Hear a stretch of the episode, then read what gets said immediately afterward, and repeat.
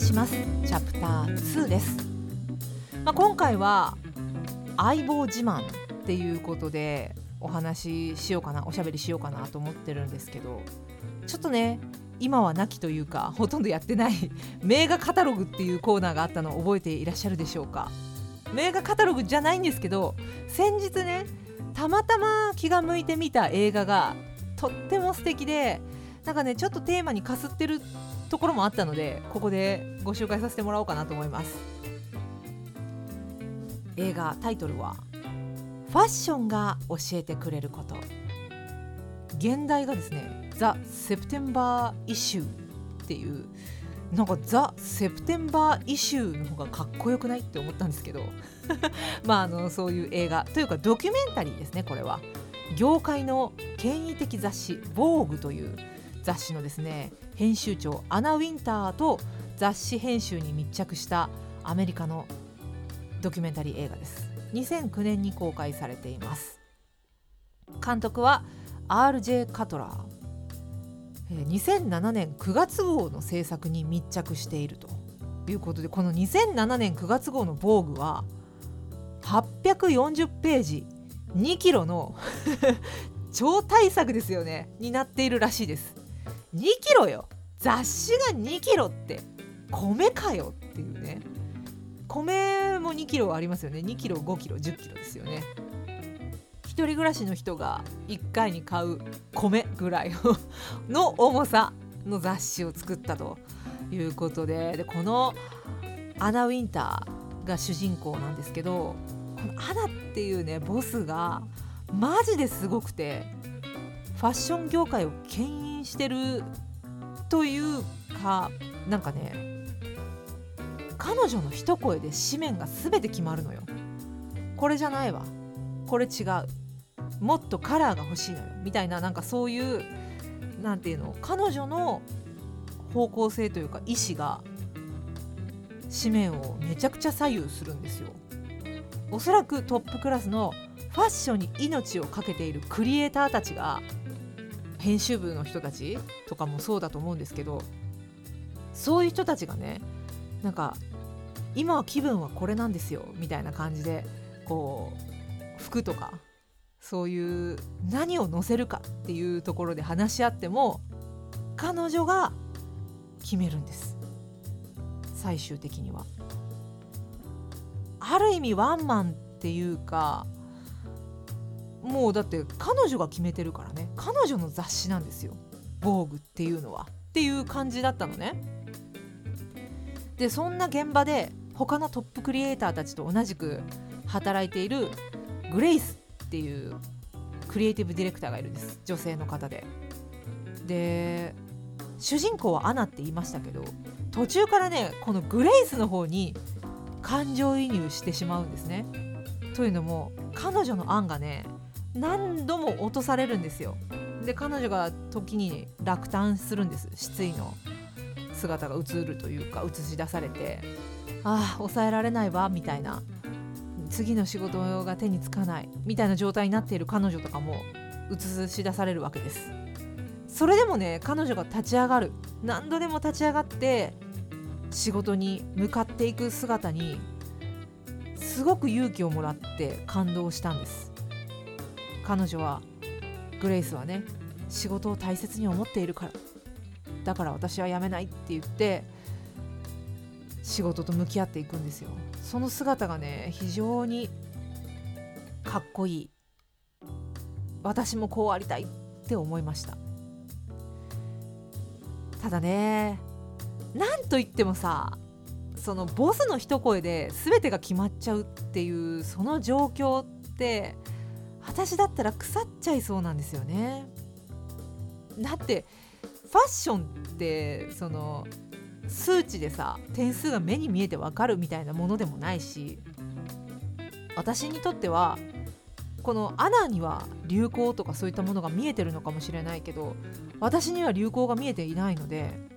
何が基準なんだと基準を客観的に示してくれないと選べないよ。私だってできないよって言っちゃいそうだなと思って。だからすごくね厳しい現場なんですよ。非常に厳しい現場だと。そしてその厳しい現場で全ての人が研ぎ澄まされているというか研ぎ澄まし合ってる削り合ってるっていうのかな、うん、削り合ってるっていう表現が一番しっくりくる。その現場を丁寧に追いかけた時系列に沿って丁寧に追いかけたドキュメンタリーでした。で最後の最後にねこのアナのインタビューがあるんですよ。でそのインタビューの中でアナがグレイスへの思いを語っているシーンがあって。というかね不思議なんですけどそのインタビュー最後のインタビューだからなんか全体的な総括みたいな話をするのかなと思ったらアナはグレイスのことしか言ってないんですよね。最後のインタビューで。それぐらい何かこの作品として監督がいろんな質問をした後編集を加える段階でグレイスに関して語るアナを切り取ったんだと思うけどそれだけやっぱりそのアナとグレイスっていうこの2人に焦点が当てられた作品だったのかなと思うんですけどね。そのアナの思いがまた激アツでどう語ったかっていうのはぜひ映画を見てほしいんですけどなんかまさしくこれが右腕相棒ってことなんだなっていうのを感じました。なあなあでもなくただ批判し合ったりするだけでもなく何て言うのかな友情みたいなぬるいものじゃないし愛情っていうほどね甘くないんですよ。お互いをねなんか差し合うような差し合ってその返り血のぬくもりは私たちだけが知ってるみたいななんかねそういう関係だなと私は見て思いました。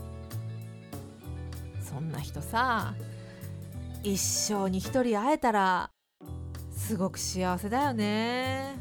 私は出会えたことがないと思う。そんな人とは。というかもしかしたらそういう関係になりうる人と出会えていたかもしれないけどやっぱね自分を極限まで追い込んで研ぎ澄ましてる人じゃないとそういう関係性にはなれないんだと思うんですよ関係値には。だからこの「防具という雑誌を作るっていうその現場で削り合ってるからこそできた関係値なのかなとそしてその「防具という雑誌はそんな人たちが作ってるとんでもない代物なんだなと。なんかねそれを改めて思いました。まあ、アメリカの防具ジャパンみたいな。あの防具ジャパンみたいなのもあるじゃないですか。あの私 LINE で友達登録してますけど。前にユリアン・レトリーバーさんがねあのー、雑誌「防具に出てたのかな。なんか写真がその LINE の友達のところにユリアンさんの写真がバーンと出てきてすっごいおしゃれな感じで出てきて あのどこに行こうとしてんだって思ったけど なんか渡辺直美さんだったらなんか出そうって感じするけどユリアンかって思ってどこ行こうとしてんのこの人って思ったけどまあでもそういう意味で「防具っていうのはすごい雑誌なんだなっていうこともよく分かった。あの映画はアナにとっては相棒自慢になるんじゃないかな。アナが羨ましいなって思った。グレイスみたいな人が隣にいてくれて。あのアナってさ アナってさってなんかすごい親しげに言ってますけどアナもすごい美人なのよね。綺麗な人だったわ。やっぱファッションとかそういったのに関わってる人って元の美しさがどうかとかそういう話じゃないのよ。なんかね立ち振る舞いが洗練されてくるというかそういうとこあんのかなと思ってね。ファッションが教えてくれること。まああの私はファッションに関してはすごく疎いしなんでファッションに関してすごく疎い私がこの映画を見ようと思ったかっていうのはなんでかちょっとよくわからない。もうこれは本当一期一会というかビビッときただけなんですけど本当はねプラダを着た悪魔がまた見たいなと思って私好きなんですよ。プラダを着た悪魔。探したけどネットフリックスにもアマプラにもなくてそんな時にファッションが教えてくれることがあったからあじゃあこれ見ようと思って 見たんですけど。ただあのアナが冒頭でねファッションを恐れる人がいるみたいな話もしていてまさしく私のことだなと。自分がいけてないグループに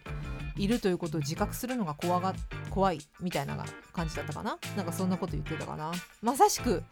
その通りでファッションセンスに自信がないので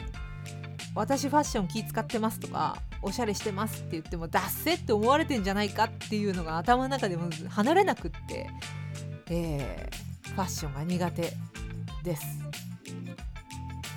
でもそういうことじゃないんだよっていう。なんかファッションって生き様なんだなっていうのもそのアナが体現してくれてるのかなというふうに思いました。多分ねこのファッションが教えてくれることっていうドキュメンタリーは見る人によってはいろんな見方があるというかいろんな角度から見られるいろんなことを教えてくれる映画なんじゃないかなと思うのでおすすめです。ちなみにね私が一番感動したというかすごいハッとさせられたのはグレイスが途中で言った完璧なのはモデルだけで十分っていう言葉なんですよ。彼女自身元モデルでファッションの世界にはモデルって必須な存在じゃないですか。ただねそのモデルって本当にすごい存在なんだなっていうのを感じましたそのセリフから。エゴがないよね。自己顕示欲っていうか私綺麗でしょっていうのがモデルだと思ってたら大間違いなんだなと。この自己顕示欲にまみれた世界の中でプロって何なんだろうっていうことを教えてくれた気がします。完璧なのはモデルだけで十分。身が引き締まる思いがしました。モデルは完璧なんだっていうね。なんかそこに私はすごい感動を覚えた。興味が湧いた方はぜひ見てみてください。ネットフリックスで配信中かな？ぜひおすすめ映画です。チャプター2は以上です。ちょいと挟みましてチャプター3です。